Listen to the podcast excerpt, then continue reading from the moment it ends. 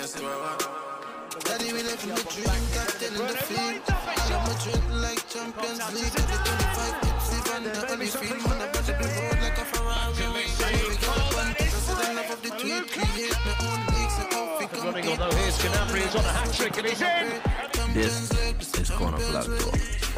Hey guys, welcome back to another episode on the Corner Flag Talk podcast. As you know, at one point it really used to be as always I hear with Virgil in it, but then he went away, and that line became less and less true. However, he has been here regularly. I hear with Uzi. Uzi was good, my guy. Yeah, there, no, chilling. More football talk, so My boy's so enjoy that. committed. He come here straight from gym, guys. You know. yeah. if um for those of y'all that get to see video, you'll see gains. Yeah, you know that was terrible what you just do there. But we here as always No talk off. about the latest of football with you guys. So um on the agenda today is like as always we'll do the wrap up of the Premier League roundup of Europe's top five leagues, and then after that. The part that will go on YouTube, but will also be here for you guys for our podcast. We'll be we'll be doing a one player that each of Europe's major teams should try to sign between now and the deadline on Friday. That will be out on Wednesday. You guys will be hearing this on Tuesday midday, somewhere around there. And yeah, and hope you guys enjoy. Please share it with somebody. We really do appreciate that. Uh, we have a new corner flag account on TikTok because the first one got locked out for some reason. It says corner flag talk underscore. That is the only difference with the name of it. If you guys could follow and subscribe there, uh, yeah, support it. Really appreciate that as well. And yeah, um, so the Opposite of the weekend was us, which is so funny because I put a tweet asking who would have been the Opposite of the weekend. However, I, I feel like it would be doing Liverpool and Newcastle a um injustice by not starting there. So Liverpool versus Newcastle. By the first half, you would have think like this was going to be one of them games where Liverpool was going to get dealt with, dog. I mean, um, Gordon was having his way with Trent. Um, there was a potential red card talk about Trent, which we could get to, and Gordon ended up scoring off of a Trent mistake. Two minutes later, Van Dijk gets sent off. Also controversial as well. And for big patterns of the game, it felt like if it was literally like one way traffic until Klopp made some subs.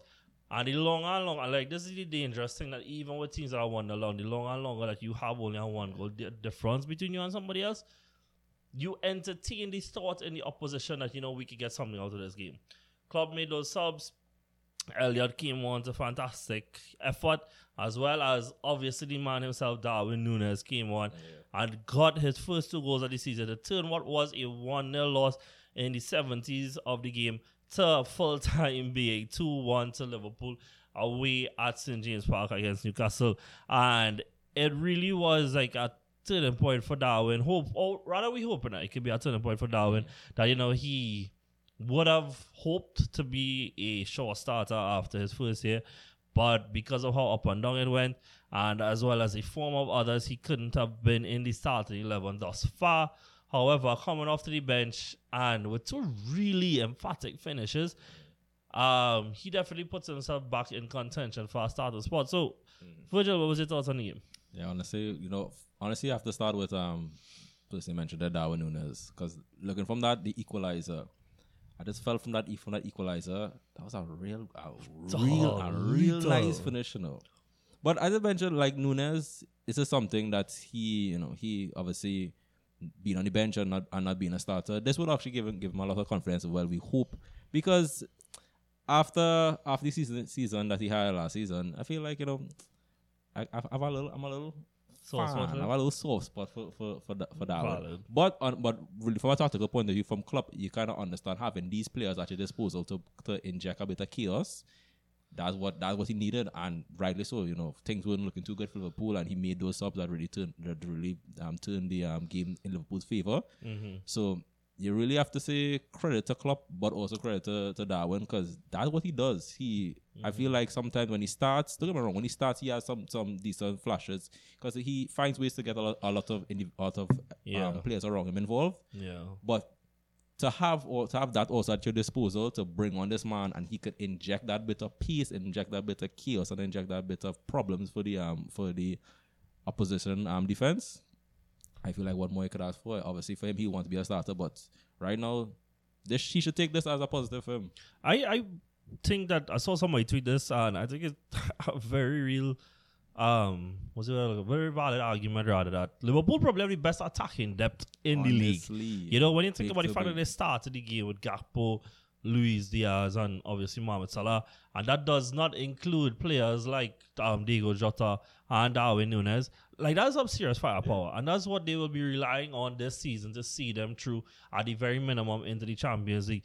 Given that we know that what is going on for them at midfield right now is a bit sketchy in the sense that I thought Endo had a pretty shaky game, albeit it is a very intense atmosphere to go into at St James's Park, and it is just his first start. But we do know that there is a lot of pressure on that midfield to come together and to just hit the ground running as a unit.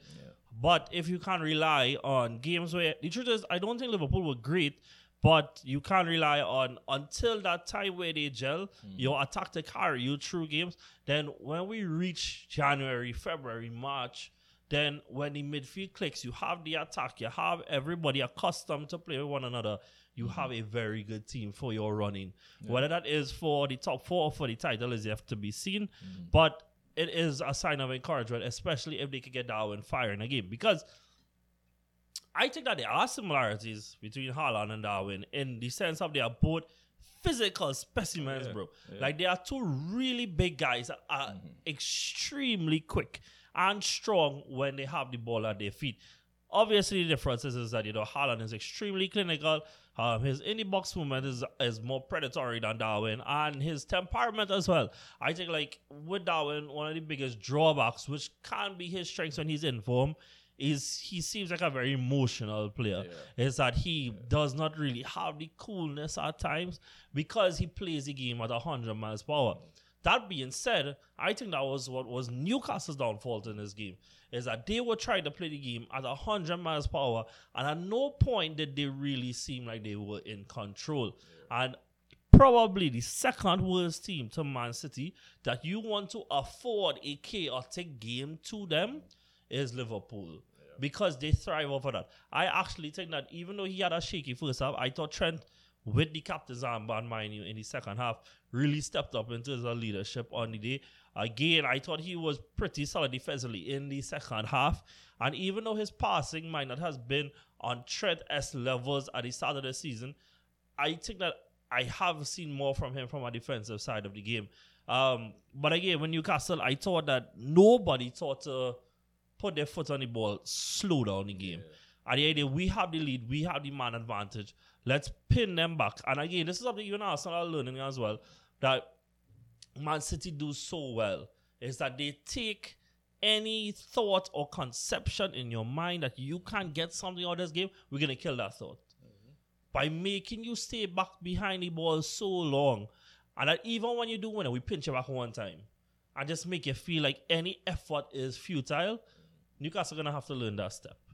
And I think second half you would be looking to players like Joelinton and Bruno Guimarães who are mature senior members of that midfield at this point, and one of which in Bruno is really high regarded. You would have expected more from him that I don't think you got. That's true. I also think for all the FPL fans that saw him with his hot run of form last in, in, in Miguel Almiron, mm-hmm. bro, the amount of chances that man throw, you know, is yeah. That can't work if you want to mm. stay in the top four this year with how sticky it's going to be. Mm. And I watch on the other side of it, I thought Anthony Gordon was really good. Like not just his goal, but he was chaotic. He was that X factor for them. He carried the ball at Liverpool all the time, and it felt like he was capable of making something happen. Mm. And a great finish at that. Um, Virgil again. Let me go to the more controversial stuff. Do you think?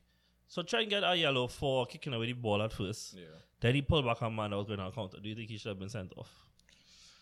Well, nah, because I remember this is similar to what we talk about, you know, with the different changing rules or whatever. Because you know, sometimes we'll argue and say one minute, you know, the consistency needs to be there, but I feel like if that was to happen, that would that would honestly ruin the game. Honestly, maybe that was for a, a biased point of view in sense of You want to watch a good yeah, game? we actually want to watch a good game, and we already know that it's already a ten, ma- a ten man Liverpool.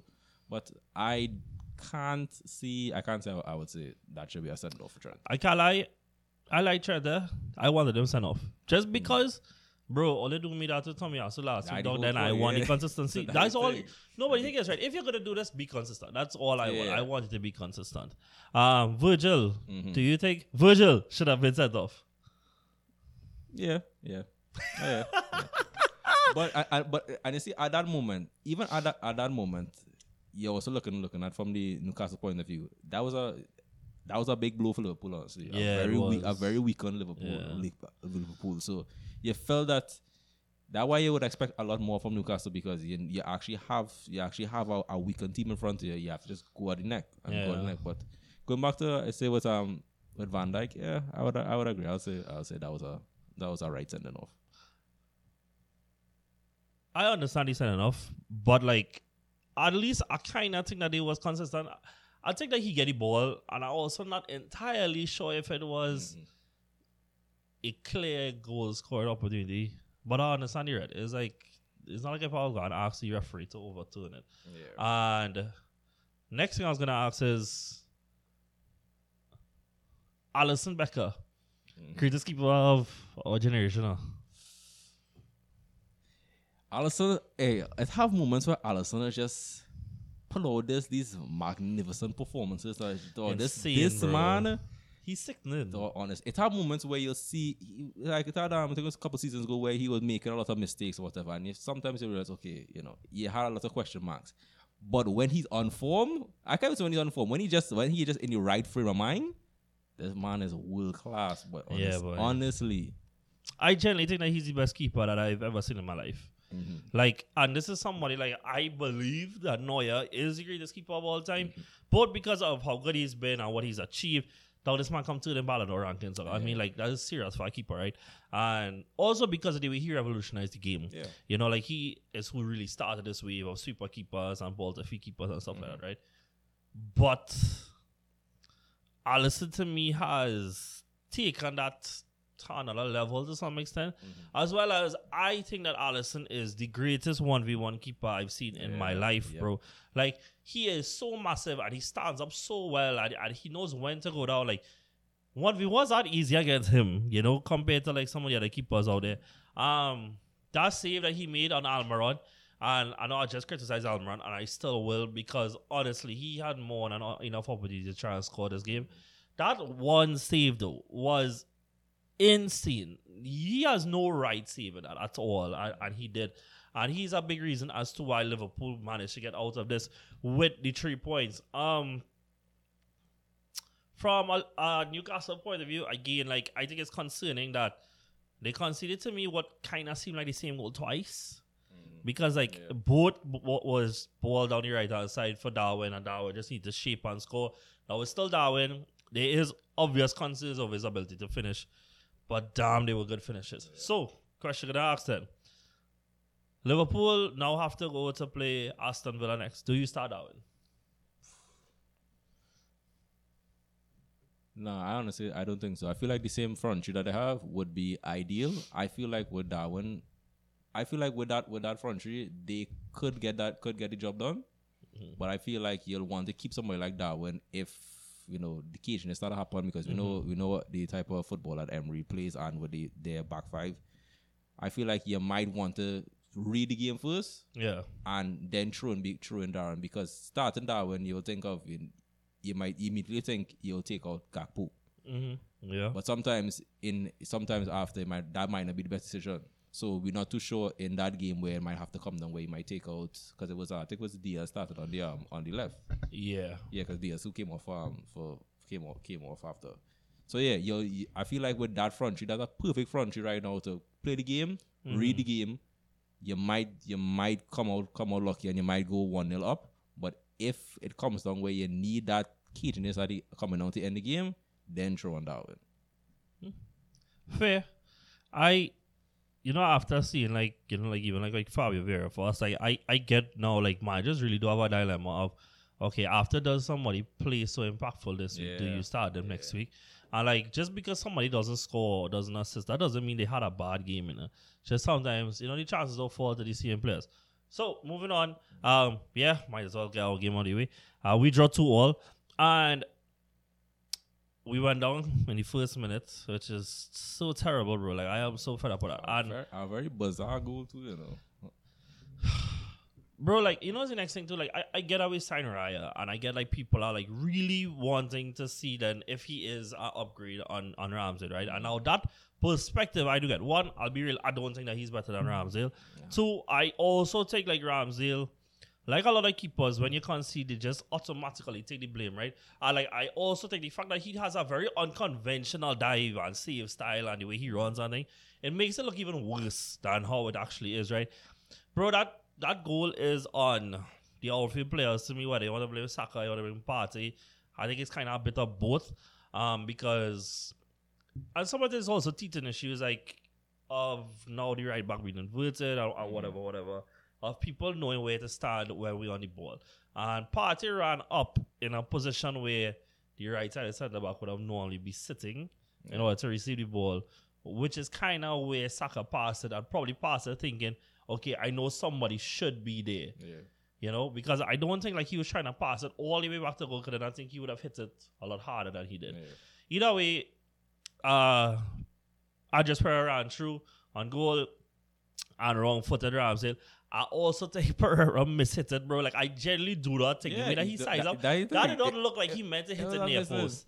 And at the same time, I think if he went far post, I think Ramsdale was more set to try to save a shot there. Granted that it was within range. However, Mm-hmm. either way, we then now went on to really dominate the game. At the end of this game, we had conceded 0.64 xg and conceded two goals. To some extent, I believe that we were unlucky. However, and we also accrued 3.12 xg, something like that, and only scored two goals. And if you understand how xg runs, it's like you don't score exact xg for your xg accrued. You know, like mm. the days that you run up a 5 0 or 6 0 win is when you really put up like 3 xg, 4 xg, something like that. Yeah. I just score and the various goals in your way. However, I think like a lot of things just aren't clicking at the same time. And I think the reason is is that we have a going through a growing pains period of what I think is currently putting our plan B in place for when Zinchenko isn't fit. We flip the dynamic, we invert on the other side. However, I think the part in which Mikel has not reacted to, and I think people need to also understand, like, like people ask me things like why Gabriel not starting, right? And and ask me to justify it. Yeah. But like, I people people need to also understand, like, I don't agree with everything that Mikel does, though. Like, there's things that I understand. Yeah. That doesn't mean I agree with it. Anyways, I was gonna say that we flip dynamics. And what was really key last week, last year, sorry, was that on the left side, on the right side, we had roles that complemented each other. Mm-hmm. We had the dribbling wingers, we had a controller in the middle of the pitch, and we had somebody that had overlap or underlap. On the left side, Zinchenko operated as controller, Xhaka overlapped to underlap, and then Martinelli was the dribbling winger. So on the other side is obviously Saka was the winger, Odegaard was the controller, A White used to overlap or underlap, right? Now, with the right back inverting, the cohesion is all wrong. There is nobody overlapping on the right hand side. On the left hand side, there is no controller, and therefore it is not as cohesive as it should be. With that being said, we still had ample opportunity to win the game. However, I don't think we lost this game based on tactics. Although I think that is a larger issue, but one that I think will naturally fix itself with time Yeah. because one, players could get more accustomed in Euros. Two, I honestly think once Zinchenko is back, we will see the dynamics change back. So something a bit more familiar to last year. But I think it's a maturity thing, Vigil, more than anything else. I think it's a maturity thing. I know I, I rambled for so long No, here but just to reach here But honestly, come on. Yeah. because y'all will never do something like that. Mm-hmm. And again, it is trying to reach the. I think talent level we are close to y'all, Mm-hmm. but I think there's a maturity that the guys need to learn the hard way. Yeah. Of that, I think that they think a home win against the bottom half teams is a given. Yeah. Last year, Virgil, we conceded over twenty. I think it's twenty-eight goals we conceded at home, right? Mm-hmm. Away from home, Virgil, we conceded. I think it was fourteen. Yeah. That is a huge difference. And we had 11 clean sheets away from home. If you assume that away should be harder, but we are performing better, why? It's because I believe the players are more locked in because they know when they go away from home, they have to work for it. Whereas at home, they think at teams that are like, United level and lower, that they are given wins. So they don't lock in early in games as much because mm, they think, well, just because we are good and we are that good in quality, eventually it will pan out that we will win. Yeah. And we start games with lapses in, co- in concentration and sharpness. And that is something that needs to be ironed out immediately if we are going to be title mm-hmm. contenders.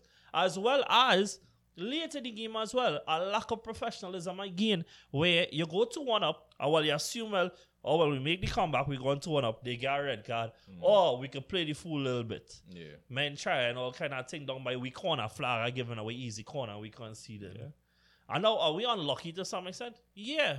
But when you give them a chance to do something like that, there's some days you'll get away with it, like we mm. did a few times last year. Because even though last year we conceded one, one here, one there, one there, we were so on it attacking wise, which we aren't as yet. Mm-hmm.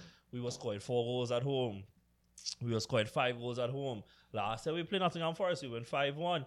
Last year, when we played things like Everton and, and whoever else, at Crystal Palace and Leeds, like, even though they got their one goal back, even though they make it two goals even, we were still four and five ahead.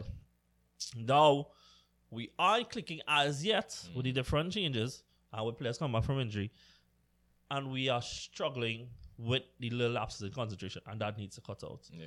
And you would think we're bringing on players like Jorginho and stuff, we would have. However, I think that there's even a bigger issue than that with like. I think with Gabriel not starting, we are seeing. And I'll let you that. I know I'll just keep going. Nah, But- Gabriel not starting is an issue for several things. One, the saw factors. He is a natural leader in the back line. He also is the he so loves to defend that he sets a precedence across the back line of how we do things. The aggression, the tenacity, they get in there, they get stuck in there. And I genuinely believe that that cuts out some of the errors that we have. Because we also had these things even when he was there. But I take like, for example, when we went to one up, that corner we don't consider just because he has sat at the front tone. I also think that we lost a threat in the other box with him not being there. And we lost our natural lead on the pitch, as well as the fact that I do hard on my heart believe, me up that lie detector believe that he's our best pure defender. There was someone that genuinely enjoys defending, he's the best day I believe, in the club. So, should we have won this game? 100%. I truth is, we play over this game nine more times. Honestly believe we win all nine. But I rather we get our wake up call now rather than we had get away with it because the truth is we get away with it. I might have forgotten to talk about these issues. You know? And we'd have talk about how the good things like I forgot I didn't even get it to mention the fact that Fabio Vieira came on and was phenomenal. Like he had me rethinking stuff about Odegaard that I wish to see more. That I saw the intensity in, in Fabio Vieira and the, the final ball quality and those kind of stuff. Like, bro, like that was ridiculous to me. But we get to focus on the stuff that they need to work on if we want to be title contenders. Professionalism, clicking, getting back those automatisms, and taking every team as serious as Man City would. Mm-hmm. Yeah, because every, watching everything you mentioned there is, I mean, that really sums, sums it up because from the first whistle, from, from the from the first whistle, you have to really take take control of the game honestly because from that you can't yeah you can't really have no laps from from that first whistle. Because it, there were moments before where when when Pep used to be trying this thing. This is like a couple of seasons ago. You used to have those those issues those issues you would you would feel from a fan's point of view. Mm-hmm. But for Arsenal one thing you don't want regards the, op- the opponent you don't want to have a mistake. And even if the mistake is not punished because go, if the mistake punished that makes it a lot worse and you go mm-hmm. you go one nil down. You don't want that now to be the players wake up call. Yeah. you want you want them to have that they want them to have that mindset and that mentality from the first whistle because you know Arsenal one thing with Arsenal is when they went one 0 down you were confident Arsenal could, could fight back. That's that's one thing I could see I I saw that and I was like you know what? For sure Arsenal Arsenal fight back. Credit to Saka for for for um the penal, for the penalty bro. because you know people were talk you know people were trying to read read much until last Bro, last week Mm-hmm. no, no joke. When he went to take the pen, I went and lied on my bed and covered my head with the pillow. dog. I didn't want to see. I, honestly, I couldn't watch. Yeah, like, And when he scored, I was just like, oh, thank God, dog. Like, I just felt relief. And again, Fabio Vieira win the pen, dog. Like, yeah. honestly, bro, he was. It, he had a shot that was like in the 96 minute, right? Bro, if that had score, like I talk about like why the greatest sub appearances I've seen in my life, bro. When a pen get assist score, he went like, bro, Yeah, fair play. But no, no, yeah. but, but big to big. And then after, you know, you, you get to, you know, we get to that moment, that moment now where Arsenal do, they do the fight back, do the comeback now. They go 2 1, up. At that moment, we start off the game with a mistake. We come down, end the game with. I will, I will put chalk down as a, as a mistake. You know, players a lap, you a know, lapse there's in a concentration. yeah, a lapse in 100% concentration. yeah. And then what and then what you mentioned at that point in time, that those are, are the keyest times of the game because we, Yup. we know what this whole uh, or this whole, at the time or at the time that happened. And you know, a lot of players are tired, but you have to you know tiredness aside, you have to keep that concentration. And with other player like what you mentioned with Gabriel, you need somebody that will be there to make sure everybody there in position, make sure everybody there um, marking the runners. And that because honestly, when when Arsenal do look back at that, that was a very easy goal to concede. That was a real, a real easy goal to concede. Credit to, credit to Palhinha for, for, the, for the goal, but that's something that Arsenal should be clean and deal with all at all times, and Yup. especially at that moment in the game. And you know from you know from that time, once once that happened, and Arsenal and the games become tie, it now tips into Fulham's Fulham's um, hands, and it had moments are like, "Hey, Eh, what if Fulham what if Fulham push on and, and get it and get us win, you know? But you know for a fact, they could go that route, but Fulham was really just stubborn. They really were just stubborn, and, and they and they see it as To a, be as fair though, as a point eh, blitz Saliba in the end though. Like, though he is so scary to play against, And bro. the- oh my and I goodness. think you know when they have players like that, that is not that now become a big factor because now you, and the one one thing you hate as a as a fan and I show players would hate this is to go down at such at that late point in the game and now you have time against the side. You have you have now the the other team have the momentum and you have tiredness now to fight. And at that at that mm-hmm. point, certain things they can't get away in football. But as a big team, you know, for a lot of big teams, they try to control the game, go ahead early so they could avoid that. Once it's avoidable, you don't want to deal up with that. And that's one. Th- that's one thing with City. I as much as I like, as much as I like entertaining games, I get to a point where if we finish in the game very calmly and very boring, I happy with that. Yeah, that is honestly, it is boring though, but that is the goal. I don't even think it's coincidence that the three times that we went down in the first minute of games is all three games that were all at mm-hmm. home and they were all that we were more than considered favorites to win. Again, I think it's a lack of professionalism and that the team needs to get out of the system because we won't be able to get points. And again, we were able to get past a lack of professionalism before and outscore the opposition regardless because we were so clicking in the final third that we were able to score three goals a comeback, four goals, two goals if needed, late in games, that kind of stuff. We're not clicking as such right now because all the partnerships have been distorted a little bit. And does McKelly to go after some of those? I do. Um, like I honestly think we need to get Zinchenko back in the lineup immediately. And it's not anything against Partey at the right back, although honestly I don't really like it. Um, because he does feel like a midfielder playing right back compared to Zinchenko, who feels like a left back that still talks to the midfield. Like he still can't do left back stuff now. I also think Zinchenko now he does obviously have moments like the one at Anfield last year, but I don't think he's as bad defensively as people make it sound like. Like I remember last year his duels won and, and his interceptions were really high up. Yeah, get him back in, get back connectivity on the left hand side. Um, Nketiah, honestly believe if this man was not English and didn't come out of Arsenal Academy, man would I rate him more.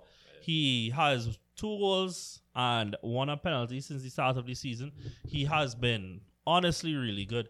And even though I do think that a lot of times Arsenal don't strive to do well when he's doing well, I do think that that is more tactical than his faults. I, I do think that if we were playing Zinchenko and the automatisms were there around him, we'd have been doing a lot better. And we have been doing good. We just haven't been scoring. Like, again, if you understand how XG works, good teams has overperformed their XG. Mm.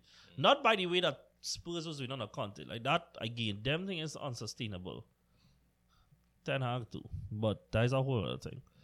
But we accrued um about how much XG boy? Five XG since he started six XG since he started the season, scored five goals. Like we are underperforming. And for the quality of players that we have, that's underperformance to a decent extent. Now there's game state to go with that as well. Like I think Chris Palace red card affected those kinds of stuff. But yeah. Um, going forward, like I said, I really would liked to see Jen- Zinchenko start. I think Havertz's hit is still over the top. I actually thought first half he was pretty good. He was marginally offside from getting an assist back to Odegaard. And in fact, to me, I thought Odegaard had a worse game than him in some ways, but the stuff that Havertz did bad were glaringly obvious. Like the trying to do one twos with players instead of taking the confidence I'm going be ball. And like I tried to explain to somebody today is that look, Chelsea fans might listen to this and think it's Rabs. It's not that. Chelsea has over the last three seasons, ever since well, two seasons, ever since the UCL win, and even in that season, to see like they were great, they weren't domestically. Like it was just the UCL run. And yes, I know Arsenal fan complaining about UCL run. It's not that. It's been tough for all players there. It's been tough. And even and from then it's just got more and more toxic and more and more hard for attackers to strive. He has now gone from that type of system to now being asked to play as a midfielder again, to relearn stuff he has not done in years, and to play a completely different brand of football. And I would ask Virgil, if we allow players like Jack Grealish to go for 100 million and this one to go there, and look, at Arsenal fans now talking about Fabio Vieira doing well after a year, then don't we afford some level of understanding to somebody like Kai who today I thought this weekend that second half was really terrible and he had to come off. Like it, it, it really wasn't clicking for him. Until that point I thought he's been good. Like I don't think he's been a net positive or negative but more on the positive side. Not a lot but like he still was winning duels he was still contested mm-hmm. he was still a world class of players. And I do 100% believe that once Jesus is back in his side and he's up to form again that he'll click. Because I saw it in preseason happen and I expected to continue again he was playing with Jesus. The three of them, between the two of them and the left winger were connected. He was scoring in preseason. I expect that to come back once again. This weekend was the weekend of comebacks over Virgil because you all even came back from game peg back one. All they concede for the whole season and concede to Sheffield. Aside that we all had going down. And instead of being normal and entertaining and staying pay back one nil, Rodri with his blasted volley dog. And, and dog, like the, the funny thing is football is such a game of margins, eh? The ball was about to go out, and Walker just save it in though before he run back. He give it, uh, and Foden give it off to Rodri. Though, like I, not Foden. Foden miscontrol. it off- off miscontrol, eh? But FPL give him assist for that dog. Dog, this game is sick, dude. Haaland miss a pen. Yep. Miss a few chances too, actually. Yeah. Um, what's the man name in goal by? Um, is Foderingham? That was his name. The- Uh, for Sheffield yeah, yeah, keeper, yeah, dog. yeah, yeah. It looked like he was going to have one of them days, eh, boy. And then boy. Haaland with an emphatic, unmarked header at the back post. You see the Man City fan that run on the field to celebrate with the man. And but yeah, were you worried? I I thought honestly the eleven that they had Mm-hmm. was so passive that he puts out that like if KDB is not playing, you have to play Foden. Yeah, that's that, this is that's- Pep being Pep yeah, again. That's the main thing. Yeah, you know, even even Pep, even when Pep in, in, in the in the hospital, when Pep recovering home, you know, he still he still had a. I had see a- the pass on the airpods on the sideline. Yeah, Pep still. Because they had, they, had a, they had a meme where, the, um, where our assistant manager, he was just there like, should, should I make a sub? and it's like, Pep's like, no, no, no, wait, wait till the 88 minute. Boy, but but for the but from the whole lineup, that's what that's the immediate thing I noticed. I was like, why is Foden not there? For like Foden, you are seeing Foden shows every week that he is that creative spark. He also injects that, that bit of pace. He, has injects pace, creativity, and he's good in tight spaces. I feel like that would be perfect. I feel like I, was very confused. Don't get me wrong. Understand the faith in the understand the faith in the in the, in the midfield midfield that they started. But I feel like when you have the likes of Alvarez and Haaland on the field, I f- honestly feel you need Foden. Foden is that is Yeah. that gap between both of them. He Yep. he he knows how to provide for Haaland, but he also knows how to bring Alvarez in, into the game. And then you have question marks too when you're looking at the likes of Grealish. I feel like Yeah, boy. right now I understand. I understand This Grealish. so off topic, what number do you get? Doku he got 11, 11 yeah. So who's with seven for you know? But still can't tell. Yes, but still, can. but he's still there, still technically still there. So I know the man older now, and like he probably had like two, three seasons with all that again left, mm. right? Why they didn't just give KDB seven? Like he's way seven for Belgium, yeah, sure. and like dog, I don't like all yeah, but I would have buy all the kit for that. Like the third kid though, 'cause the I- cream I- kid, yeah, the cream would- kid I fresh. could see, I, yeah, I feel like KD was at seven. Yeah, I, I, I really, yeah, that would be nice. That would be nice to see, honestly. I interrupt you for But but but yeah, but going back going back to what I was saying about, about Grealish, yeah. As much as as much as we a lot of a lot of us um we justify Grealish and say his performance off the ball and and and what he does. Come on, De Bruyne is out. Foden is not starting. This is your time. If you don't see any other opportunity to take the game by you know take the game by the horns and actually try to take chances, I don't know what else because it have moments where you feel like okay, as much as you know, yes, sometimes you get a little frustration with the crosses and everything. We saw how he performed for- with Aston Villa. These are the games where you have to take those chances. We know mm-hmm. as much as he talk about you know the nerves and keeping the ball retention and possession, certain certain certain moments you have to take those chances. And I felt like Yeah. I felt like the team lacked that X factor. yeah, yeah, it did, and that why, that's why that's why I felt that you need to bring Foden on, and I felt like you you need to you need to, to throw him on. And you know we talking about we talking about missed chances a lot. There were a lot of missed chances, not only from not only from Haaland, but also from Alvarez as well. You know, Yeah. from from them, and you know, go just just going back going back to Haaland.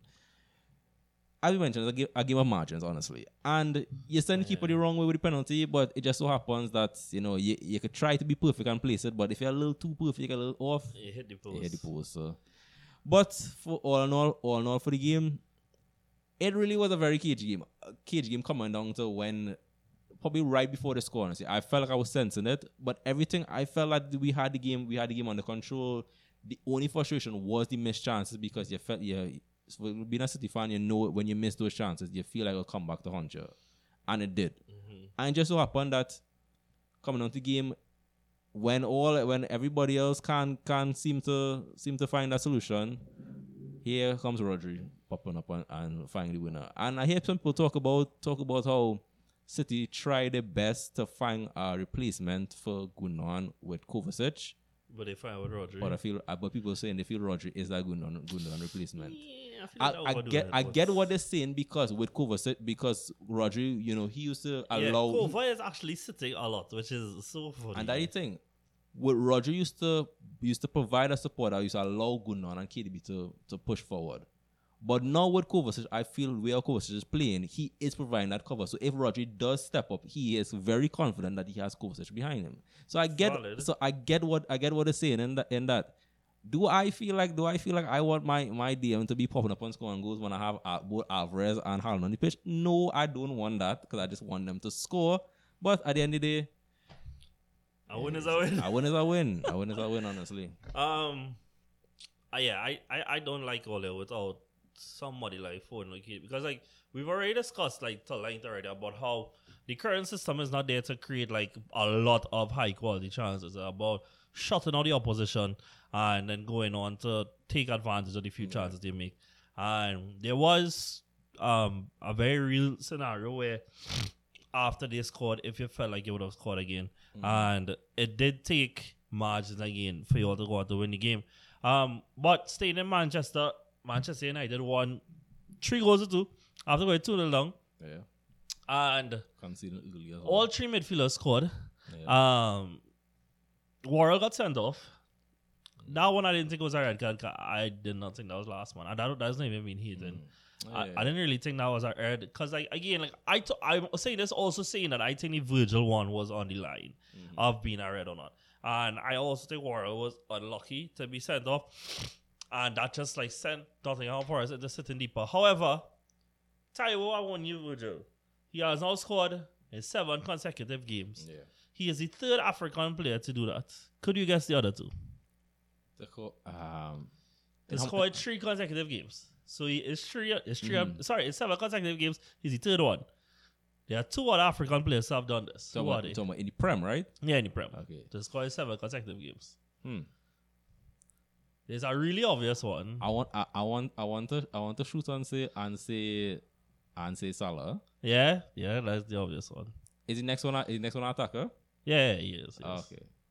Drogba, Nah, uh, Mane, nah, Mahrez. nah. He did play for your club though. This I know. I was thinking. eh, I was thinking about this man first. It can't be Boni. Nah, nah. An attacker that play for my club. Yeah. Who's that? Manuel Adebayor, bro. Oh. I think it was first. I think it was no, like 07 from- or 08 from- or something. from- Yeah, but yeah, that's expected. Expected, yeah. So, That's expected. and to be fair, I, I actually quite like um Awoniyi. I, I think he's Oh, a solid I am striker. a big fan of this man, boy. Uh, like he just burst away from Rashford on the counter for that corner. However, um, and dog Onana for that first goal was hilarious. But look, credit to United for coming back from behind, and I thought Bruno was pretty good again today to really be on it because uh, it was his ball. Um, for it was his header across and then his pressured penalty to go on to score to put him ahead. I thought Rashford was better this game because he got to operate from the left a lot more, and because of that, he was a little more threatening, was more comfortable in the lanes, and he got the assist for Eriksen as well, who got reintroduced into the lineup. Um, also played at left back, Virgil. So, are you comfortable with what you're seeing with United here? Do you think they should get any changes? Should they go like this into the game against Arsenal on the weekend? Well, well, for that, for that, I believe they should go into the game. I should- I believe they should go into the game because what I remember talking last week and I say I'm not too sure. I'm not too sure the um situation or you know the relationship between the manager and Martial. But I we mentioned Rashford and how good he looked. You had to give mention to Martial as well too. I I felt that you know he you know he played he played a role he played his role well, and well Bruno somebody Bruno somebody who when you mentioned Bruno somebody who I felt I felt this from the start of the season. He wasn't somebody that I was worried about with his whole United formation. It really really was just honestly just down to Martial being being up front Yeah. and Garnacho starting. So I feel like this is the best they could do because I you know with some of the new signings are not ready yet to be incorporated into the first team. But for what with with the players that they have, I feel like this is the best formation that they could go with, and you know have because the main thing is once you'll be able to have Bruno into the game and have Rashford Rashford on the left, I feel like this is what the should, should stick with. Yeah, and look, I, I take big credit. It really does go to them for coming from 2 0 behind. Like, I know it's home and I know they expected to win. But after how the season has started, where Wolves felt like they were robbed, not to come away with something. I don't mean the pen, I just mean the performance of it. Yeah. Then there was the Tottenham game where they lost as well. And then to be 2 0 long, I could understand if they had started to drop. And then there's a concern we've had over United and even Bruno as a player of their ability to show character to actually lead this team out of the negativity. Now, mm-hmm. I think that also what I played a part of it was like they were 2 0 long by the fourth minute or something, like Yeah. which that in itself is, is shambolic, bro. But you, um, what can I say, boy? But that leaves you with enough time to turn it around. And as we saw with Arsenal, just because you have enough time to turn it around, that don't mean you see it out. And they actually went that one step further. So, yeah, um, I was gonna say something about transfers, but we have a whole section for that later of like one player we think each team should bring in. But yeah, I still would be a little hesitant over this lineup just because like after they scored that second goal, I think that they really tried to sit deep and to keep United out. And I do think that their wide players did really well. Like um Aina, who's the, the who played at left back, he's actually impressed me a lot. I, I thought he's been really good. However, Yates and Danilo was terrible, bro. Danilo is the one that gave away the pen and really struggled in dominating the middle um, areas of the pitch. Lastly, the last two would be Spurs. Spurs were really good. Um, they did well to keep Bournemouth out after like an initial 15 minutes of pressure. And Maddison, dog, first goal for the club. Look, we've been doing this pod for how much years, Virgil? You know the big fan I am of Maddison, bro. Yeah. Like it, it really hurts me seeing him there, though. Like he's just a great player. He's a really good player. Your boy De Bruyne do a listing this week. I don't know if you saw it of Yeah, attacking midfielders in the Prem, and in my opinion, he had it in reverse order because he had it Bruno, Odegaard, and Maddison. which shows me that his brain doesn't work properly. um, should be Maddison first, bro. I, I generally take Maddison over the two of them. Hmm. I say not even with hmm. Odegaard being a player. Because I, I get what he's saying. The only argument he was saying that how he, you know, what he did for Leicester, and he wants to see him more on a big club. But you remember at that point, he, you know, No, let's- so I agree. I agree. Yeah, I do. Mm-hmm. What I would say is that like, oh god, man, I feel like this is hating again, right? But if we really step back and we be objective, right? Like, we see Rio Ferdinand and, and Roy Keane and these guys they were some of the best players of their generation. We cannot, you can't take that away from them. They've won it all. They were great players, but yet their ability when it comes to punditry lacks a lot. And I think that there's a difference when players evaluate each other to us now who step back and watch it. And I think that difference comes in the fact that with a player, like, for example, he also did Zidane versus Iniesta versus Modric, right? Mm. And like, bro, people on this pod know how I feel about Zizou and thing. Like, I, I think Zizou is a great player. He is probably the most talented midfielder of all time. However, consistency has failed that guy. Juventus fans was was clapping when he left Real left for Real Madrid. They were glad that he was going. His club career for the talent he had is pitiful, which is why like I always put Iniesta above it. And I think that the difference is for players when they see somebody do something that to them is magical, which Zidane has done, just using this as an example, that registers with them as something that is so difficult to do, I have to rate them. You know? Not have to, but I do read them because I know how difficult it is to pull off that. Then now in the modern era now, with respect to like Bruno and stuff, KDB always fighting for the assist record, right? And always want to break that stuff like that. Who has been the guy that has been putting up those numbers most consistent, close to him? Trent. Mm-hmm. But then after that, there's Bruno. That he puts up high chance creation numbers. And in the era of where stats has become more and more important, I think like that also influences their thinking as well. However, anyways, I ain't going on that road because then self I'm going to hate it. But yeah. Maddison, Tottenham. They were pretty good dog. Um the guy, you know, he came off injured. Hopefully he's not for long. And actually, when I do the whole signings later, I have a winger signing down for them because I think if they could get just a bit more attacking potency, in that team Tottenham could be really dangerous. Mm-hmm. Okay. Yeah. And then lastly was Chelsea. Chelsea finally got a win. Yep. Beat Luton. Decided everybody have to go down. They beat them. Mm. But Raheem Sterling, bro. Class never dies, Never dog. dies with this Class one. never dies. We are Raheem Sterling FC on this podcast by Yeah. now. You should know that. And seeing him play how he's played since the start of the season, mind you, I think has brought some serious joy to at least neutrals and at least Chelsea fans. I like two goals and assists on the day. He was great against West Ham the week before. I thought he was good against Liverpool, but today he was electric. Really took the team on his back. And look, I think that again we have talked and talked and talked and talked about Chelsea's problems going forward because of a lack of creative presence. You have to be able to rely on guys like Raheem Sterling to do that, and they did exactly that on the day. And yeah, it, it, that was your Raheem Sterling show, bro. Could Can't say anything more about that. Yeah, exactly. From West Ham, you know, from from the West Ham game, we saw we saw like little glimpses of it. Mm-hmm. But from this, he was able to take to take full charge and actually, like, you know, take control of the game. And you know, you know, Chelsea. You know, we and we've also made a lot of praise to to, to Nicolas Jackson as well. So I feel like I feel like you know this giving a, a little motivation for Chelsea too. And you know, once I feel like I feel like once Sterling keeps his form, yeah, he could he could take charge of that attack. Yeah. And Jackson finally got off the mark, and it was a day that Chelsea fans could probably see something that they could build on. Now they need to see more of this, right? They're also gonna have to come up against, you know, teams that are a lot harder to play against, you know, because again, people, and for right reasons, have Luton as decided to go down. But that being said, there is stuff to build on from here. So moving out to other leagues now.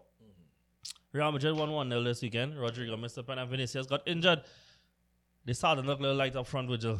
Yeah, that's one thing. That, I feel like that's that's the last thing Madrid fans would want to see. Obviously, obviously, it's still early, early in the season, but you know, in La Liga, you have to capitalize and you have to get those points. And with a player like Vinicius out, you don't know for the next game if you will miss him hugely. So they did they did manage to end up, end up getting, getting the win, but that's a big blow. They really have to we really have to see what you know how they could deal with that. Honestly, And how did they get the win? Another goal courtesy of Jude Bellingham. I tell you, the man in his Clarence seat off arc, bro. And he's been great. And I, I don't think it should, I don't think it's stated enough about how, look, it's Madrid. That badge hangs heavy. And to take the responsibility he is taking is a fantastic praise that should be leveled at him for taking out the mantle where it's going right now. Because with without Benzema, there's this big vacuum of where goals are going to come from. And he's somebody that I don't think people would have looked at directly for goals, but he's stepping up for them and has four goals in three games so far for them this season. Um, another thing would be to go into Barcelona. They won 4 3 this weekend. against Villarreal, where it was a real back and forth game, and the person that really stole the limelight against um, for Barcelona was Lamine Yamal. He is the 16 year old youngest player to record a La Liga since in the 21st century, was awarded the man the match. He got an assist. It was his shot that came off the post that led to Lewandowski's winner. And I also think he played another pass that led to a pass that, that was the goal. He was electric on the day, and he looks like the next big thing to come out of Barca. And somebody with intelligent IQ, fantastic technique, and I have said over and over that Barca football has seemed like it was dependent on individual spark. He has that spark to his game. Uh, with Barcelona adding um, players like Cancelo is expected to join later this week, and we are talking about the injury rules at Real Madrid.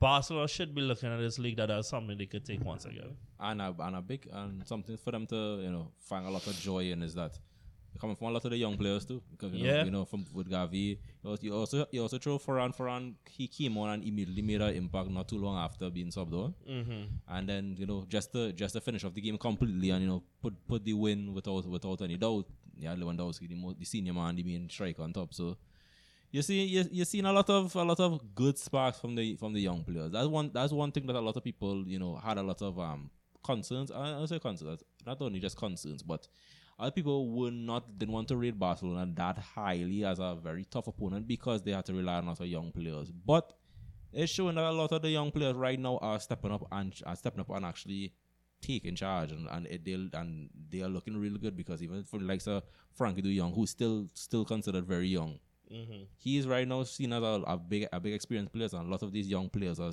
uh, taking this experience now, pushing. They end up winning the league league last season, so they want to try now to go on and face tougher opponents in Champions League, and you know we'll see how that, how that would go. Yeah, totally agree. As well as as we continue to see them have a really good 2023. Um, just now. Why am I not? Yeah, I, I, I literally know this game was going on now. Yeah, I- Um, I ju- Atletico Madrid are currently winning I- seven About nil. to, to say, I checked. I checked not too long. I saw five. I Bro, it's insane. And like again, I've said over and over Yeah, and over that like I know I just said that Barca should be feel like this their title. I think Atletico is gonna have a lot to say this season, not just here but in the Champions League as well. They do seem like they are back to a place where they feel like themselves again, and they do feel like they are clicking. Griezmann, Depay both scoring. De Paul and Saul Rodriguez, who look like he get back life, and they really are look going again um in the right direction, and hopefully it continues off into the Champions League as well. And Joao Felix looks like he might be leaving um to go Barcelona, so maybe it might be the best for everybody involved. Moving on. PSG get the first win this weekend. Um, we obviously not gonna really talk about that, but they did. Mbappe scored twice, make it 3 1, and Ousmane Dembele got his first assist. And this is all before Kolo Muani is supposed to reach for them. Um, who played on top? Asensio. Asensio played on top, and he also got his first goal for PSG as well. Um, Harry Kane scored twice as they won 3 0, and people are saying that life real funny because like because of his ACL injury, Leroy Sané now was playing more like the wingers are playing in Man City with that added attacking threat. Yeah. You'll never have him back. Yeah, I say, I see. I would, I would like to see him come back, but I really think about it logically. I feel like that chapter has passed. I feel like it really really wouldn't make sense to bring him in because it not it not only just that. It's like the style of players that he had around him. It was it was suited to the way he was playing, and to mm-hmm. bring him right now in this current team. I feel like it would not, it would mess up the system. And right now, the system is very, the system is not as excited and exciting and as fast paced as it was was when he was there. You had to look at, you had to look at that. It was it was down to Sane, Jesus, Sterling, and you had Aguero, and you had you had young, young, younger De Bruyne and David Silva. Is it's a whole different system. So I feel like to bring Sane in, that would just be forcing forcing a piece in a puzzle that it just doesn't fit in. Hmm. Valid. But let me talk about the best midfielder in the Bundesliga. Mm-hmm. He made any Bundesliga team of the week. Again, being the best midfielder, it's completely understood. You know who we talking about? I hope. Granit Xhaka, bro. Listen, Xabi Alonso, we have work to do, bro. September 16th, we will be there. You know why? What's happening there? Bayern versus Bayer Leverkusen. I mean, that, Granit that- yeah, Xhaka versus Harry Kane, bro. Yeah, I will be there. yeah. But hey, two wins and two for Xabi Alonso's new version, new looking uh, by Leverkusen. Granit Xhaka has settled in tremendously well. I have a jersey ordered; it's on its way, and I will be tuning into every single game possible for this man, dog, because he was excellent at the weekend. I kid you that I watched it, bro. It was uh, nice to see Xhaka score that day last season, right? But to see this man in his bag, sitting deep, dictating play, dog. Toni Kroos nothing. And we have a title to deliver. Dortmund nothing, Leipzig nothing, Bayer Leverkusen. We coming for it all. Hey, for real, hey, that, that actually it like that might be capable, you know. And um, oh my goodness, I lost it. Let me just give me one second to pull this back up fast, right? Um, so Victor Osimhen scored again this weekend uh, with three goals. Awoniyi scored with three goals. So they both have the most goals in the league, right? You know who also is Nigerian and has three goals in their league is Boniface. He is the new striker Oh, yeah, yeah, for Leverkusen. He also has three goals. So the Super Eagles are flying. Moving across now into the Serie A. Somebody scored again this weekend to make him only like the fifth player in modern history to score in their first opening two games for Napoli. Um, him and Napoli for AC Milan. And that person is Christian Pulisic. As they went on last Sunday. It was Sunday? Saturday. Saturday. Saturday to win four goals to one. Giroud scored two penalties because he can't really do anything outside of that. Theo Dan is also scored. But Virgil, Yeah. all these new signings look like they're bending pretty well. Loftus-Cheek got an assist on the day. Um Reijnders has played again. And now it feels like the team is a lot less dependent on Rafael how to Yeah. do his thing. Like it's more a team effort going around. It is, it is. I know. Well, um, Torino's not not that, not that easy. There's not um an easy opponent as well too. So, you know, that's what the one thing about this about the front three. I have a lot of confidence because you know you have Giroud. You know, you, ha- you know what he's there for. You have in front to try and get get us goals, and he has a good sense of familiarity around him. So he has Leo, who he has been looking well with well with from last season. I know he has Pulis Pulisic, who I think knows from Chelsea. He has some other players that um sit- sitting behind that you know also recognize the, the role and recognize their responsibilities. And when you know when you see other players chipping in with chipping in with goals and goals and goals and um and assists, you know, it's a good sight to see. Look, I know he's 25, so he's not gonna go anybody's radar like that. But like I've been hyping up the signing since he's reached is Reijnders's playing in midfield. Look, he had 50 touches. He created one chance. He had seven passes into the final. That he had 100% crossing accuracy, 100% long balls. Um, in one interception, five recoveries, bro. And well, he only won one of his dues. A ball was fouled once. I think they have a big player on their hand there. And I was gonna say something else. All right. So I did tell y'all that at the end of here we're gonna take a break and we come back and we're gonna do um sign-ins, one sign-in for every team, right? Now before everybody some well everybody submitted their stuff before the news came out that AC Milan did submit a bill for um Taremi, the striker from Porto, the Iranian striker from Porto. Some people have it on the list, so I'll go easy on them that they suggested, including myself, because I did. Because I think it's a fantastic signing. He was one of the players that came out with the most goals and assists in the UCL group stage last year with Porto. And I think, again, this is not hate. Giroud only good for like seven games in a row. Then he need to drop him back on the bench, and then he'll go back to being super sub, and then ask to play again, and then get vexed, and he not getting play. He want to get a move, and then the cycle just repeat over and over and over, and then go with France and score. And yeah, but you're bringing somebody like Taremi, who also has a link play, but I like Giroud, the score from open play. You could get that going a little further, and hopefully AC Milan could mount. Will continue on their form, and we could have the in the title conversation when we talk on in January and February. Inter also wanted it two goals to one. Uh, the more highlighted thing was the fact that Juventus drew one over with Bologna, but well, I's a I's a I's a Juventus hater in the sport, and I kind of assume Virgil was as well. Oh yeah, yep. Um, Arawaro scored his first goal for Roma, even though they lost. And Napoli won 2 0 as Osimhen scored from the penalty spot, but continues his good start of the season. And with that, do you have anything else to say? We leave out anything? UCL draws this weekend, no, guys. I'm so excited. Like you have no idea, idea how excited I am, dog. To no longer be looking from outside the club, dog, but to be in there. My dream draw would be a team from pot four that's supposed to be real easy I should be a guaranteed six points both home and away. No, yeah, it's all about easy From pot one, bring me Barcelona, dog, or Bayern. Dog. Big man thing I want them in now. Because the reason being, we could still do shippiness against them and still qualify. But I think this team needs to play somebody big. And they need to get their feet wet early if we have any hopes of going knockout stage and trying to do something, little something, something, something, you know? So bring me Barca. Plus, I need to have conversations after all them years of all the game. Barca, Bayern, Barca, Bayern, Barca, Bayern, all them years of when we wasn't good. Now we good. I need to play them now. And uh, You know, one thing I want to add to that is they from just looking at that, looking at the draw, and I'm not going, not going to get into all the potential draws because I'd be going through all that in my head. But you know for a fact for TV rights and what UEFA would want to do. You see that Harry Kane against Arsenal in Champions League? I four, not I Sorry. four. Bring it. I four. you sure, boy? I I really, 100% for. hey, that Harry Kane. You know why? agree You know why he not going and have Mike Dean to give him the pen? That's gonna be kind of yeah, boy. Hmm.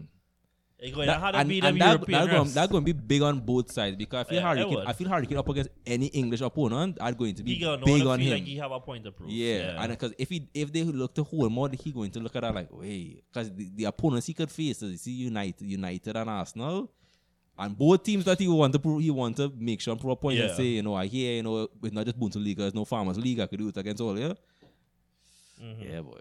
But I'm gonna be interested if Arsenal does, does get by me. I can't cannot lie. Yeah. So, guys, we're gonna take a break now, and we'll be back, and we will have from ourselves and like six other members of Corner Flag one player per team that we think these clubs should be signing. So don't go nowhere. We'll be back in a minute.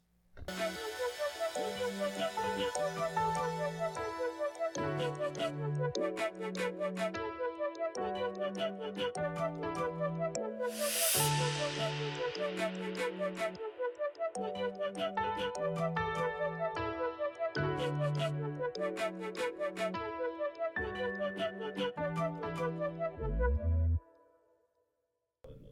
guys, and welcome back to Corner Flag. Well, for some of y'all, this will be on YouTube alone. Some of y'all will be still be listening to the podcast. That being said, so what we're gonna do now is we're gonna go into one signing that every team should make between now and the end of the transfer window. Please be reminded that we are recording this on Monday. So if any moves happen between now and when you all see this video, please bear with us a little bit. That being said, the clubs that we have here are Arsenal, Spurs, United, Newcastle, Chelsea, City, Liverpool, AC Milan, Inter Milan, Napoli, Real Madrid, Barcelona, Bayern, and PSG. I have asked myself and some members of the Corner Flag Talk to please come up with some names. Obviously, the ones that we come up with, we will discuss those, but you'll hear from the rest of the cast as well as to who they should sign. That being said, for those who haven't been listening to the podcast and here just on YouTube, as you guys can see, I have Virg with me. You good again, Virg? Yeah, man, I'm good. Nice. So that being said, we get straight into it. So for Arsenal, I went with uh Geertruida. He was a centre back from Feyenoord. He's been linked with RB Leipzig, but they have not been able to materialize a move. I have seen some people describe him as Saliba light, and in that sense, then I definitely want him. Reason being is that I think that we don't have a direct replacement for Saliba right now. I think at every other position there is depth out there. With our left back, there's or rather, don't watch it like that. With our inverted players, we have Zinchenko, we have Partey. With our left side and centre back, we have Kiwior, we have Gabriel. To our right side, there's Tomiyasu, there's White, but there is nobody for really Saliba. That being said, I would like uh, Geertruida. He has had a phenomenal season with uh, Feyenoord last season, and he was described as even rated higher than Jurriën Timber. So, yeah, that was my answer. What did you Yeah, have for Arsenal? hon- yeah, honestly, I feel like I feel like you know, uh, when you think when you think about it for the for what happened to Timber, you feel like it would make sense for them to go for a defensive defensive um addition. But I don't know. I feel like every time every time I watch Arsenal, I feel like all the news I've been hearing for for Vlahovic. I feel like Arsenal. I feel like Arsenal should still try to like you know put a hand on that and see if they could uh, you know kind of tempt him because you know UCL UCL football. Okay, so what I would say, because you're not the only one to suggest a striker for Arsenal. That's, yeah. We literally have our plan B striker scoring, bro. Mhm. Like again, I don't think goals is as much of an issue as people think it might be. I could understand why some people may think that. I, I do. Because like the reality is right now we're actually just not finishing our chances. But I just do think that's more due to a lack of clicking between players as well as a lack of form overall while some people are growing into the season. But that's very fair. Hopefully we could actually run through this pod pretty fast. So for the kill, the kill had um Gonçalo Inácio for those who don't know he's a left sided centre back. So the kill is also a hater because he thinks that we should sell Gabriel just because he's better than Alessandro. That's not my fault. Aaron had the most rogue one, which was Di Gregorio. He also put a note, sell Ramsdale. Di Gregorio is somebody who's performed quite well in the Serie A last season. And, you know, it, the thing is, right, I know we signed Ramsdale, uh, signed Raya. I'm open to upgrading it. But there's only one person I want, bro. Now her name is Mike Maignan, bro. Uh, nah, Like, he he's can't, he can't go nowhere. Bro, he is with every penny. I don't care what anybody says with every penny. Um, Yuan has Marcus Thuram. Sorry, not Marcus. Uh, Khéphren Thuram, who I could get behind. Because I do think that we can't use another body in midfield, but again, the name of this segment was one player each team can't sign. And if I had to choose between signing a centre back and signing another midfielder, I'd rather safeguard the back line. We also had Brandon, who I think he also passed striker as well. He put uh, Milik. So, yeah, good for that. And Aidan, oh, I still have Rajiv as well. Uh, Rajiv had, can't remember I'll scroll back up. Aidan also had Callum Wilson, and he also a note, get a refund for Havertz. But I, for the record, I, I do quite actually like Callum Wilson. And like I said, the last person I had was Rajiv. He had an Arsenal should sign Dumfries. Um, there is a will I would have liked to sign an attacking wing back, but I really like Dumfries like. I think that man had just play like if he's run with Tim's on, and I, I ain't going through that. So next up, we have Tottenham. Who you have for Tottenham? Tottenham. I had. Talk close to the mic now. Yeah, no. Yeah, so f- for for Tottenham, you know, well, no, for for what, what I think for them, I feel like with Tottenham, I feel like they should really strengthen that defense, and I feel mm. like you know this might be a little difficult for them to to, to manage that pull. I feel for a like of Koundé, obviously. Mm. For a player that they're linked with, Whoa. but I said That's a huge but, one, though. But I honestly feel like if in the world that they can't land Koundé, him out, I feel Maguire will, will, will make be a good shout for Tottenham. I so I feel like for that I really have to go realistic when I honestly feel Maguire. Oh, God. Oh, I can't lie. I do like that. Like if I was going to the back line, that is something I generally would have really, really liked. Um, for myself, I went to it for them. I think they should have signed Laurienté. So he's a French winger that played for Sassuolo last year. He got 13 goals and assists in 27 starts for them, 20 appearances all round. And again, we're in a world where wingers are in lesser, lesser. What's it what I'm looking for, boy? They are more premium, them, right? Yeah, uh, right. Wingers are more at a premium because they aren't that much in the world right now. And I think that when we have watched what Spurs have had so far on offer, what they are missing is some pace in the attack. And while Son still has that pace, he does not have that technical side to his game. Kulusevski has he has the technical side, doesn't have the pace. I think Armand Laurienté adds both of that, as well as we can see some visible end product for Sassuolo, who's a side that, you know, have not been like a Champions League level team or something like that in Serie A as well. So, outside of that, oh, I forgot Shivs. Shivs for Arsenal. Ships for Arsenal and Sergio Ramos. Hey, no joke, I would take it. I would take it. Not, not, not a bad shot. Now, physically bad speaking. I have no idea what state he'd be in to actually be a backup for Saliba. But you see, just the leadership side of it, yeah, I, I would have definitely signed on to something like that. Uh, but for Tottenham, he has keys. uh, along the same lines of what I said, a little bit more pace and power in the attack. Rajiv went for Romelu Lukaku. No personal bias there that he wants to get rid of Romelu Lukaku. Yuan went for Kolo Muani, another person to um buffer their attack. The kill went for Vlahovic. Oof, I do like that one. So a lot of people doubting Richarlison's capabilities here, man. How you feeling about that? Though I, I, hey, when it comes to one of Richarlison doubters, I'm a big one, you know. But for some reason, he just managed to to, to work somehow, you know. But, eh, I get. Iran has Tammy Abraham. What would you think about that return for Tommy to the Premier League? Okay, okay. That, that's a nice, that's a good show to know. But I I feel, but I don't feel that'll be a good fit honestly. Then we, I don't. I like Tommy, yeah. Don't get me wrong, I do, but it's not one that I would really like.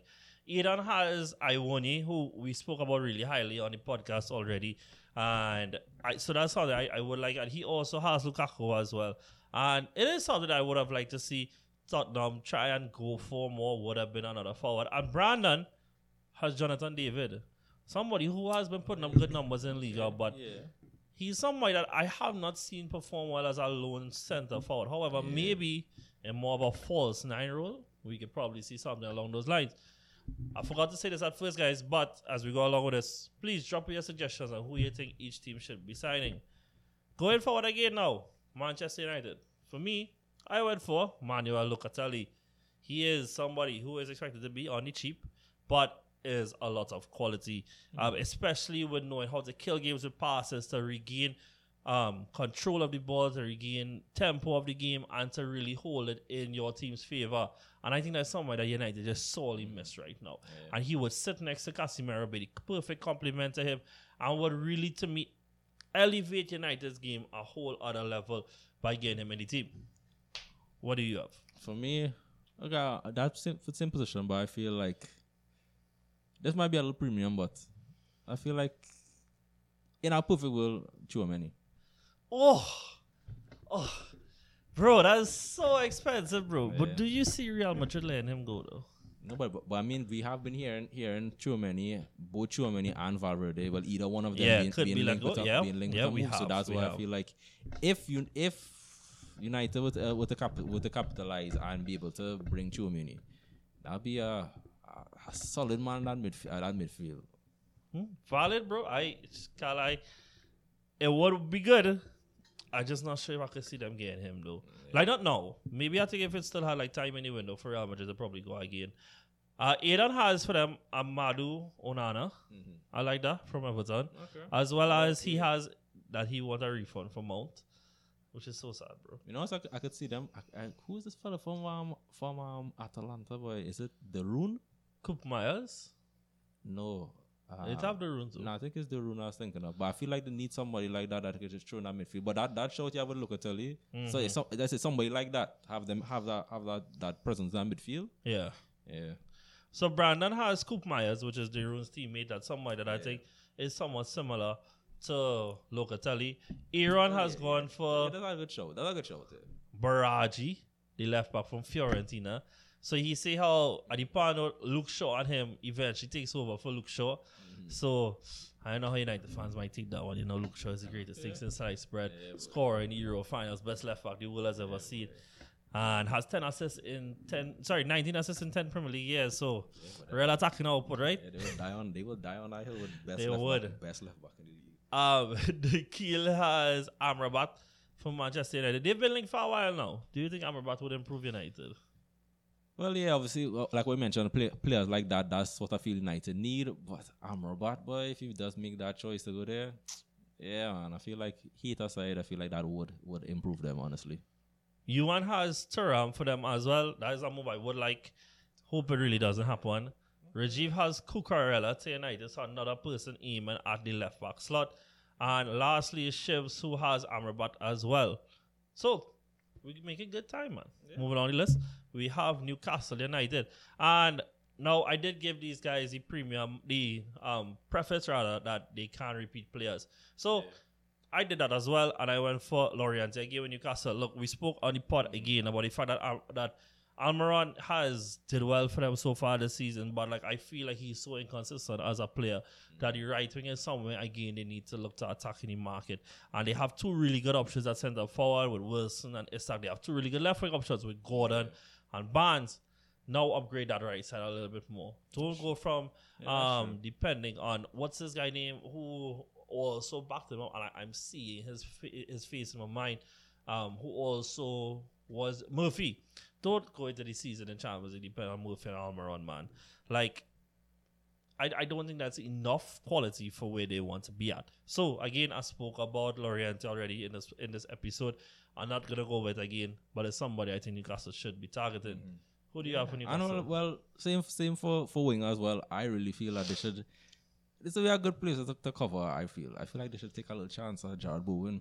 Ooh, again, looking in the league. Yeah. Looking in the league. And Jarrod Bowen has actually started the season pretty well Yeah, for West Ham, who have had two I- I draws don't and a win. I don't know why we can't see him. I feel like that could be our Newcastle player. Yeah, I could see it, innit? I Yeah. could see it.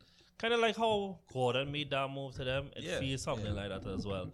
Um, Rajiv has Saka. So again, identify the fact that the right wing needs help. Rajiv, you also need help, bro. Please come over it. You have a child. You has for Newcastle, Mike Maignan. He thinks that Pope is somebody they should be upgrading on. Now maybe I could see that in I a few could years, see- but I don't yeah. feel like it's a need right right I now. can see I can see it honestly in a few years. However, as I spoke about Mike before, he's the kind of player that elevates you like like three, four levels at once, bro. Just by his sheer presence as well. So maybe it's something that could be looked at. The keel has Newcastle to side Turkey again, looking at that Okay, right wing spot on yeah, somebody yeah. who's really creative. That's, that's not a bad shout at all, you know. yeah, and he actually That's comes up with not a mine bad shout. in our team later down. Mm-hmm. We have Iran with Theo Hernandez. Looking at that left back position. Could probably cost him a Could- cool could 80 see that million, he- 90 million. As much as, as much like all by side, I really could see that, you know. Could see that. I Not don't want that. shout. Not a I, bad I. I, I don't need to see that, bro. I need Theo to stay right there. Next year, summer, Theo, just keep it chill. Keep your bags packed, though. We'll come and check you next, se- next year. Salik also has Theo Hernandez. Um, I didn't, did I call who Shivs had? Shivs had Olise, so again, looking at the right wing, who, even with his new contract, people might think like that's an odd side to make. Allegedly, there is still a clause in the new contract. But with how sketchy things have been around the whole Oli situation, God alone knows if it's really true. And Aidan actually has Nketiah for them to go for. One that I, I don't really see with the fact that they have Isaka and Callum Wilson. But again, I think, and I have said this for time, that I do think that there are a lot of clubs that Nketiah can go to and sign. Sorry, can go to and start and do really well for. Like I, I've said for a long time that if um, Brentford did sell Ivan Toney, bro, Nketiah would go there and do well. Next up, we have Chelsea. And I kid you not, there's a lot of people that responded and said, who again do they need? Yeah, but I, I, I even my response is gonna be like, I really do not know. Well, I really do not know. But. So, I, I, I somebody. I, I for put- myself, I went with Cherki. So, like I said, he was brought up before. I think he's a fantastic creative presence, and what is good about him is that he covers two positions. He can play attacking midfield, he can play on the right wing, and again, lots of creativity and a bags of talent. The only issue about him and why he hasn't gonna move yet is there has been rumors of attitude problems and training habits and stuff like that. Could he iron out those things and get a big move? Only one way to know. Mm-hmm. But he's been one of the bright spots of, of Lyon over the last two seasons.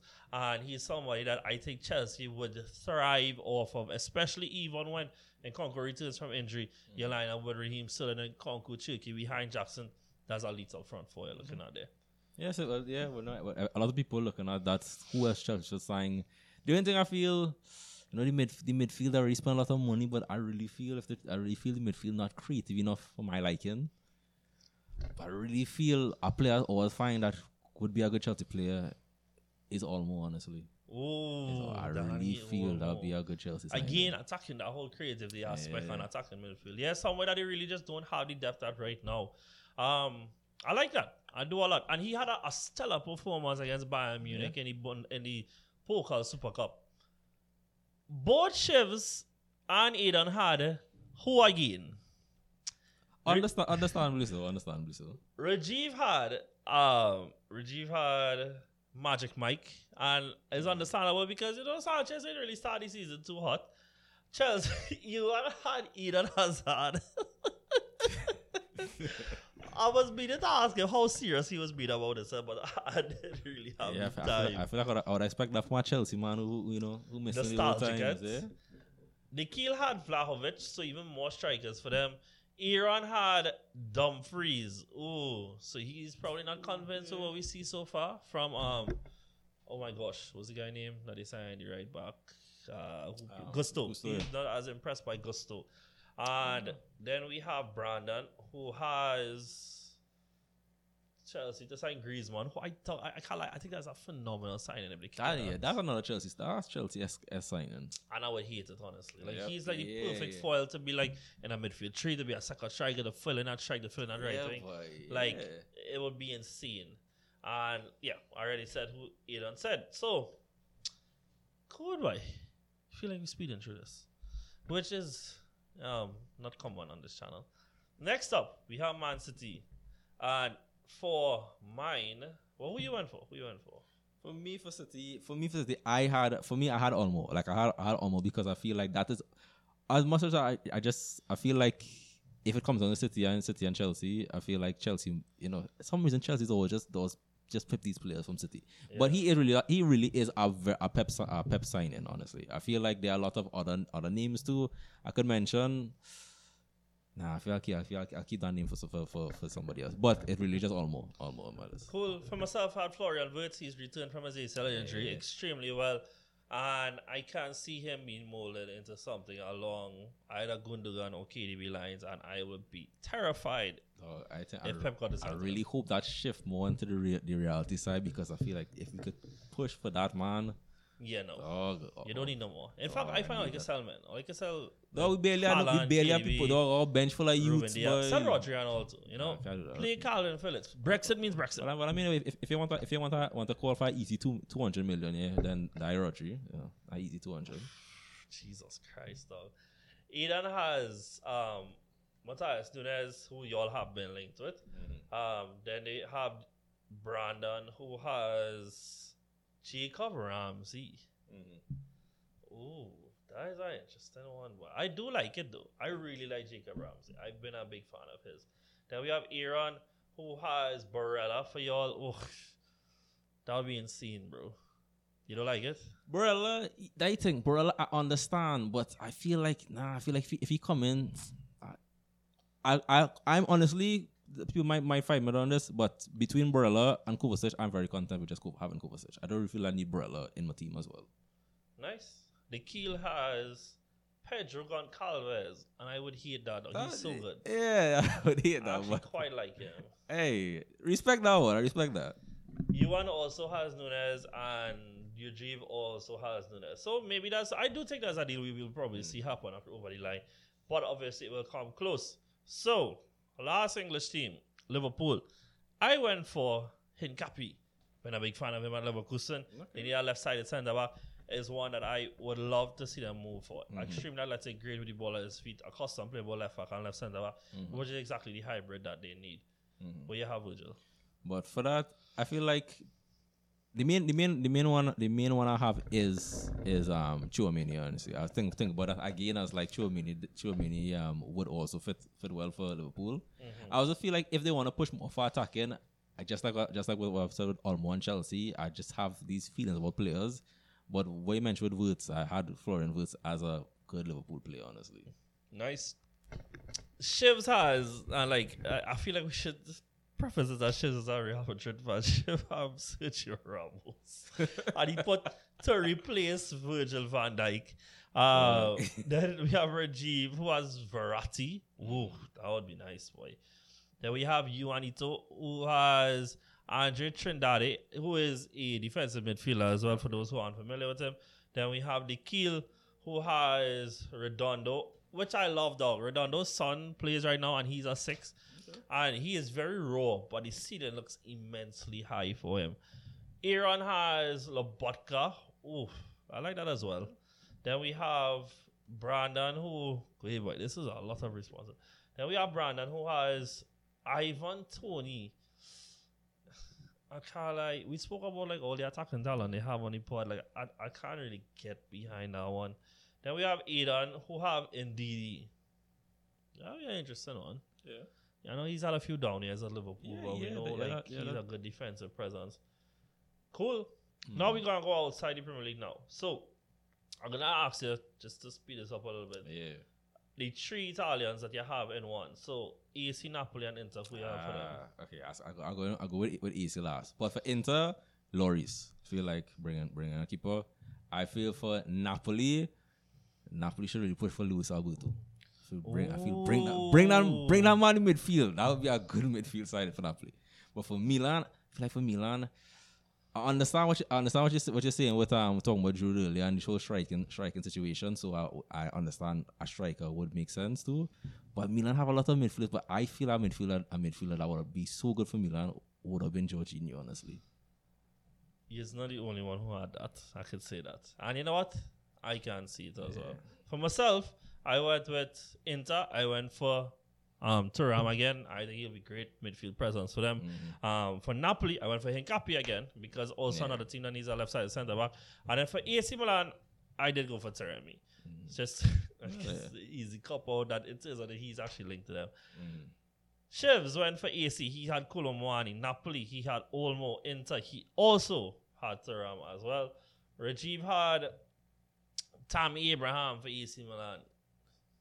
Yeah, a little hit and miss. Napoli, he had Gabriel Magalhaes. They can't pay 200 million, bro. And Inter had Vlahovic.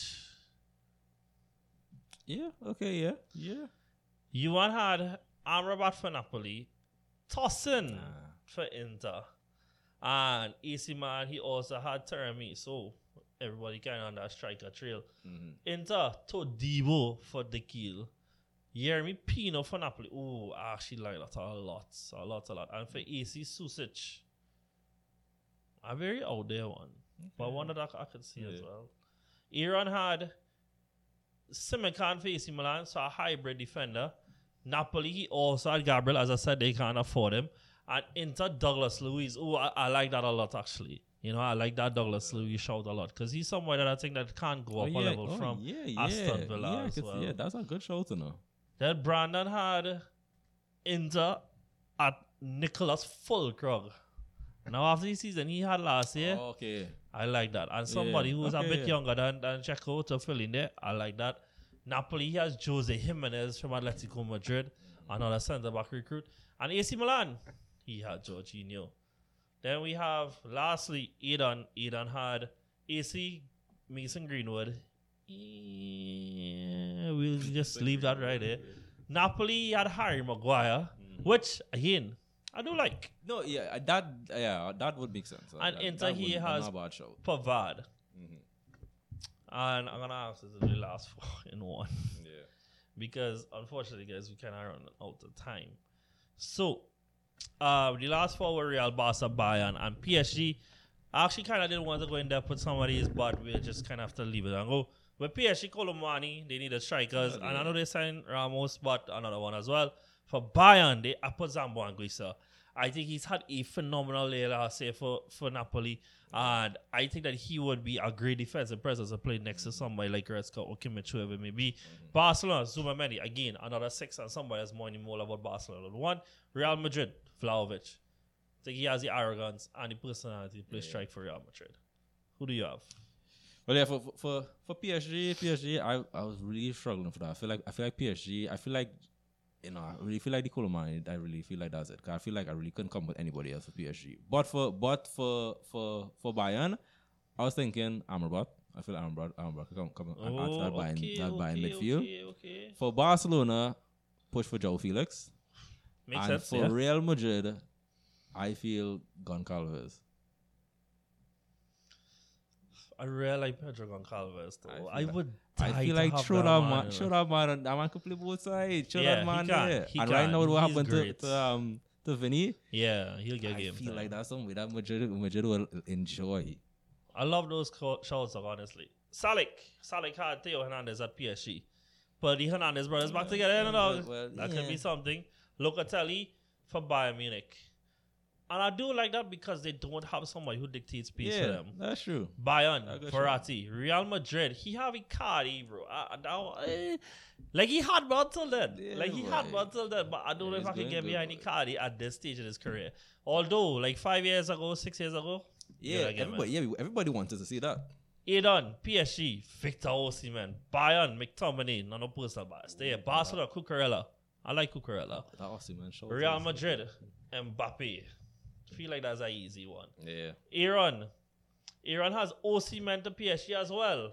Bayern, he has Rafael Leao. Ooh, that's a big one. Barcelona, Leo to where? Bayern Munich. Then he has Barca with Kvaratskhelia. The day they find him money, just like Yeah. Bro. And Real Madrid, he has Vlahovic as well. The Kiel has Real Madrid, mm. Moukoko from Dortmund. Oh, That's a real out there, Yeah, shout for yeah, a all- striker. Yeah, for real. Barcelona to go from Mazraoui at the play console at left back. Bayern Munich, he also has Scott McTominay. Oh, the two United fans want to get rid of McTominay, guys. Surprise, surprise. You, you know, honestly, I, honestly, that- they say McTominay for where? for Bayern Munich. You know, honestly, for Bayern, for Bayern, when I watch United, I don't know why. Um, this weekend I was thinking I wouldn't be surprised because I know they will. I know they were trying for um, they trying for yeah. Chalobah. yeah, yeah, yeah. I was thinking. I really could see Scott McTominay going by Munich, you know. I That's really real could see that. world we living in, eh, boy. And then PSG, he had um Diogo Costa in goal, which I like because I'll be real, I'm not a No, big man. Donnarumma fan like that. Yeah, that's that's a that's a that's a good shout, honestly. Yuan had Real Madrid, Kolo Muani. PSG, he also had Kolo Muani. For Barcelona, he had Le Normand, hmm. which is his centre back from Real Sociedad. One more Ruga shouts out for Bayern. He had Florian Wirtz. Like if they don't have enough German young talent. Hmm. For Barcelona, Rajiv had nobody. Uh, for Bayern, he had Donnarumma. Oh, that's a nice show. PSG, he had Osimhen as well, and Real Madrid had Mbappe. And lastly, Shivanan had Mariano for PSG. For Real Madrid, he put the dictator in Paris, also known as Mbappe. For Barca, he had De Gea. and for Bayern, he had Mike McDonald. and I feel like that is the note to end on there, guys. So I hope you guys enjoyed this. For those who are on YouTube, for those on the pod, thank you for joining us. And catch you guys next time. See you soon. Take it easy. Later.